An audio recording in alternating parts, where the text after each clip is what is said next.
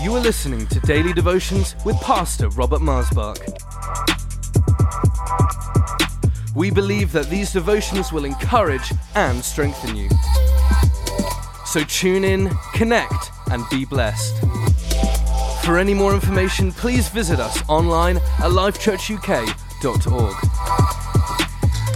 Welcome to Life Devotions. Thank you for joining me. Be still and know I am God is the title of this devotion. To be still is not always as easy as some people would think it might be. I know for some, to be still is almost more of a challenge than a blessing in that they need to be re- reactivated. They need to become alert. And that's not the kind of stillness I'm talking about. I'm not talking about the stillness of inactivity. I'm talking about the stillness of perceiving, of the wonder, the marvel, how great thou art, and sings my soul this, where there's a complete stillness of self, but an admiration of God. And he says here in Psalm 46, verse 10 Be still and know that I am God. I will be exalted among the nations. I will be exalted in the earth. So, when we're talking about stillness, we're not talking about inactivity. We're talking about some of the greatest activity and glory. I'll never forget many years ago, I was invited by a phenomenal evangelist and precious man of God to join him when he was holding a crusade in Ethiopia and to share with the leaders who would come together during the day. I was only there for very short. And we went uh, with uh, MAF, Mission Aviation Fellowship, uh, one of their planes from uh, Addis Ababa, I think it's called. Um, oh, it's so long ago, silly, the name uh, skips me at the moment, to Hosanna, the city of Hosanna. So we went with the, from Britain to Ethiopia with the big planes, but then with that Mission Aviation Fellowship plane there because it landed on the field. And during the day, there was some 10, 11,000 uh, different workers in the Christian uh, field who had gathered together there on, on this open field. And I stood under a canopy speaking to them about the wonders of Jesus and the marvels of his life and love and so forth. And while I was speaking, the Lord Jesus suddenly made me aware that they were hot, hot and uncomfortable in the heat. It was some 40, 42 degrees Celsius, so it was quite warm, but that they were uncomfortable. It just came to my conscience, not from the natural perspective, but from the Lord Jesus. I could feel His compassion towards them. And when I became aware of his compassion, Christ's compassion towards their discomfort, I, it just came by his spirit into my consciousness to say to them, I stopped preaching. I said, I can see you are very hot and uncomfortable in the heat. I'm, I'm praying that the Lord bring a cloud before the sun and cause cool wind to come upon you from him. And I continued preaching. Within about five, ten minutes, a cloud came, and the wind was gently blowing and cooling them down. And then a little later, it started raining, and they all knew this was the hand of the Lord. This was not a man. No man can do such a thing. I sure can't.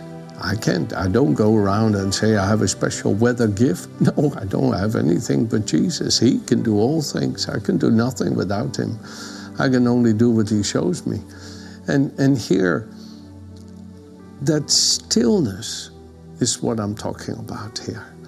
There was complete stillness of self.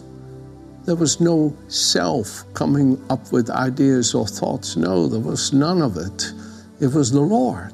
Be still that and know that I am God and I will be exalted.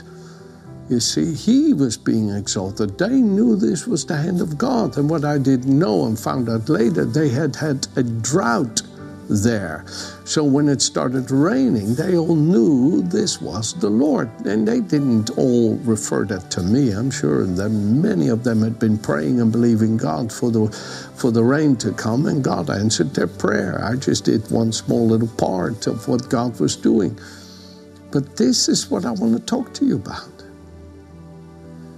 We don't all know that stillness because too many times there's too much self activity. I sure can have that, where can I go, Lord, I, I need that stillness. Lord, I, I feel too too busy with the world. I feel too many thoughts of the world pulling on me. I don't like it. I don't like it.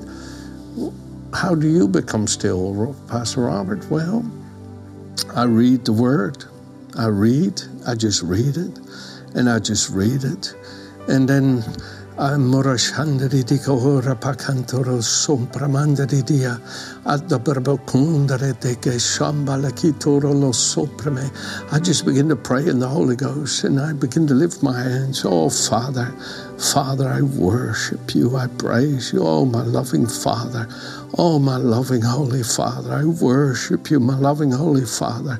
I wor- and then the Holy Spirit begins to manifest in my flesh. And that's what makes me still. That's what makes me still. I used to not be able to so easily get into it because I was so busy. But now I've learned to love the stillness. I've learned to live in that stillness. One time I had the privilege to go see a precious man of God who had gotten himself into a lot of trouble. He had made some some choices that weren't best and, and he was in trouble. And I'd send him a little text and say, Hey, if you ever need a friend, I'm here for you. And he asked, Can we meet? And Virginia said to me as I was about to leave the house, darling, what are you going to do? What are you going to say? I said, Oh, I'm so grateful. I have no idea. I was completely still. You see, I've come to know that stillness. It used to frighten me because I used to think that a lot of confidence was found in the activity. But I have found my confidence in the stillness of perceiving, recognizing, acknowledging, waiting upon the Lord. David said in Psalm 41, I waited patiently upon the Lord, and he inclined to me. When there's a time of waiting, it is as if the Holy Spirit is saying, Come into this stillness of divine expectation to see the Lord glorified. Come into this stillness of your own trying to worry by bringing answers about. No, the worry, Jesus says in Matthew 6, will not add any answer to the issue. You need to come into that stillness. And you need to come to learn to love the stillness. And like I said before, the stillness is not an activity. No, it's the greatest divine activity of seeing the Father glorified. And when I, I said to Virginia, I have no idea. I'm so grateful. I know nothing. And I was just still before the Lord, but I've come to love that stillness, like I've said to you. I've come to find a refuge in it. I've come to find, feel secure in it. And I'm in that stillness. I'm driving over to the house where I'm meeting this precious man of God. And, and five minutes before I got to the house, just a few minutes before I was there, this love of Jesus just warm flooded into my consciousness. Oh, oh, it's like somebody puts a warm coat on you when it's so cold. And I just was still in the warmth of his love. And the moment I met that precious man and we hugged each other, this love came. This love came, and the heavens opened, and answers came from the throne of grace to restore that precious man. Oh, how I love to be still and know that the Lord, He is God. He will be exalted. How we need this today, don't we? How we desperately need this. Go with me for a moment to Second Chronicles, please. In Second Chronicles chapter 20, I'll start reading at verse 1. It happened after this that the people of Moab and the people of Ammon, who are the people of Moab and Ammon, these are the descendants of Lot. The Moabites and the Ammonites are the descendants of Lot. Lot's two daughters uh, gave birth to the Moabites and Ammonites. And that's a story in itself. And they came to battle against Jehoshaphat. Then some came and told Jehoshaphat, saying, A great multitude is coming against you from beyond the sea, from Syria, and they are in Hazazon Tamar, which is Engedi. And Jehoshaphat feared and set himself to seek the Lord and proclaim a fast throughout all Ju- Judah. So Judah gathered together to ask help from the Lord, and from all the cities of Judah they came to seek the Lord. And Jehoshaphat stood in the assembly of Judah and Jerusalem in the house of the Lord before the new altar and said, O Lord God of our Father, are you not God in heaven? And do you not rule over the kingdoms of the nations? And in your hand is there not power and might so that no one is able to withstand you? Are you not our God, who drove out the inhabitants of the land before your people Israel and gave it to the descendants of Abraham your friend forever?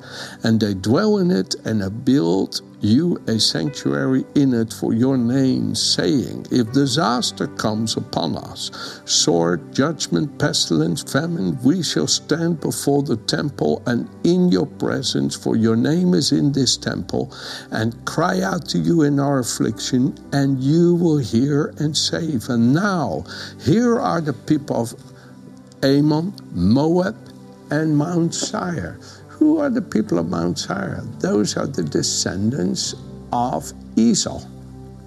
So the descendants of Lot and the descendants of Esau that the Lord allowed to live there in his favor to Abraham, since they were related to Abraham, they now came against Judah. And he says, Here they come whom you would not let Israel invade when we came out of the land of Egypt and turned from them and did not destroy them. And here they are rewarding us by coming to throw us out of your possession, which you have given to inherit. O our God, Will you not judge them? For we have no power against this great multitude that's coming against us, nor do we know what to do, but our eyes are upon you. Oh, I love that statement. We don't know what to do, but our eye is upon you. Now all Judah and their little ones and their wives and their children stood before the Lord. Then the Spirit of the Lord came upon Jahaziel. And this is what the Lord says. Thus says the Lord to you Do not be afraid nor dismayed because of the great multitude, for the battle is not yours, but God's. You will not need to fight in this battle. Position yourself, stand still, and see the salvation of the Lord who is with you, O Judah and Jerusalem. Do not fear or be dismayed. Tomorrow go out against them, for the Lord is with you. And Jehoshaphat bowed his head and worshipped and so forth. It's an incredible story. I want to encourage you to read Second Chronicles chapter 20. What was the stillness? It's not the inactivity. It was coming into that place where the battle is the Lord's. Come on. I know. I, I, I myself have gone through some battles recently where constantly it tries to undermine that stillness in me. And when I then feel the forces of darkness trying to prevail against some, some of our family, and then if I enter that battle and take on its nature, I come out of that stillness. And it has at times. I remember I was jogging.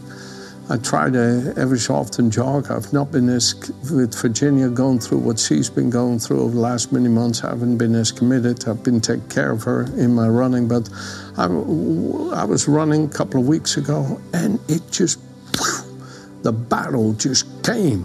And the battle tried to come and take over in me, like it came against Joseph at the battle and tried to worry him and stress him and, and frighten him and, and cause him to, to feel all the upsetness against these people that they have been good to. And, and the battle tried to come to me, and I thought to myself, no, no, no. The battle is the Lord's. No, no, the battle is the Lord's. I will not act on these feelings. I will not respond on them. I will not. I will not act on these feelings. I will not respond to them. Ah, and here was the stillness. Oh, here, here was the stillness where the battle is the Lord's. Oh, come on, dear friends. Come out of that war. Don't let it blind you, deafen you, worry you, and stress you out, and employ you with its natures and characters to destroy or to use you to destroy. Come on, friends, come into the stillness. Come into that stillness where the Lord says to you, Don't be afraid, don't be dismayed. This battle is not yours, this battle is mine. Oh, I close with this little story, and you've heard me share it before. I was on my way to Canterbury in 1989, uh, 1988 uh, to prepare 1989 during the time of 88 and 89 to hold a crusade at the Marlowe Theatre in Canterbury here in Britain. And I was all by myself. Virginia was in, in, in, in Oklahoma City. I'd brought her home to her mom, who was living there to give birth to our son Zachary. And, uh, and I didn't know what all was awaiting us. We were to start this amazing church in 1989 I was preparing to crusade, and oh, I was troubled by the battle. The battle was worrying me and stressing me and afflicting me. Oh, it was such an affliction, friends, and I didn't know how to pull out of it. I didn't have any money. I didn't have any people. I didn't have anything. Just me living in a little loft in a little attic of somebody's house and, and I had nothing. And I, uh, and I needed to come up with money to help Virginia and to pay for the, the birth that, that we had to pay for in Oklahoma City. And know, I was so stressed out and I was weeping before God. And I said to God, Lord, please, you got to give somebody to stand with me. And He spoke to me. And He said to me, until you can learn to stand alone with me. I cannot add anyone to you. And His love, His Spirit, flooded my heart. And I said, Lord, you are more than enough for me. And the Lord said to me, This battle is not yours, it's mine. And how He armed me with that stillness, where it is the Lord that will be glorified, and God gave great grace and glory, and we had a phenomenal crusade, and He provided for it all. It didn't come instantly, but it came. And He provided for the, for the hospital bills to be paid for our, the birth of our amazing son, Zachary. Uh, he, he, he's what, 34 now. Oh, how I love, how I love him with all my heart. And here the Lord did such a wonder. He started to again introduce me to the stillness where He would be exalted, where He would be glorified, where the battle is His. And so I want to give you one more scripture in closing Psalm 34.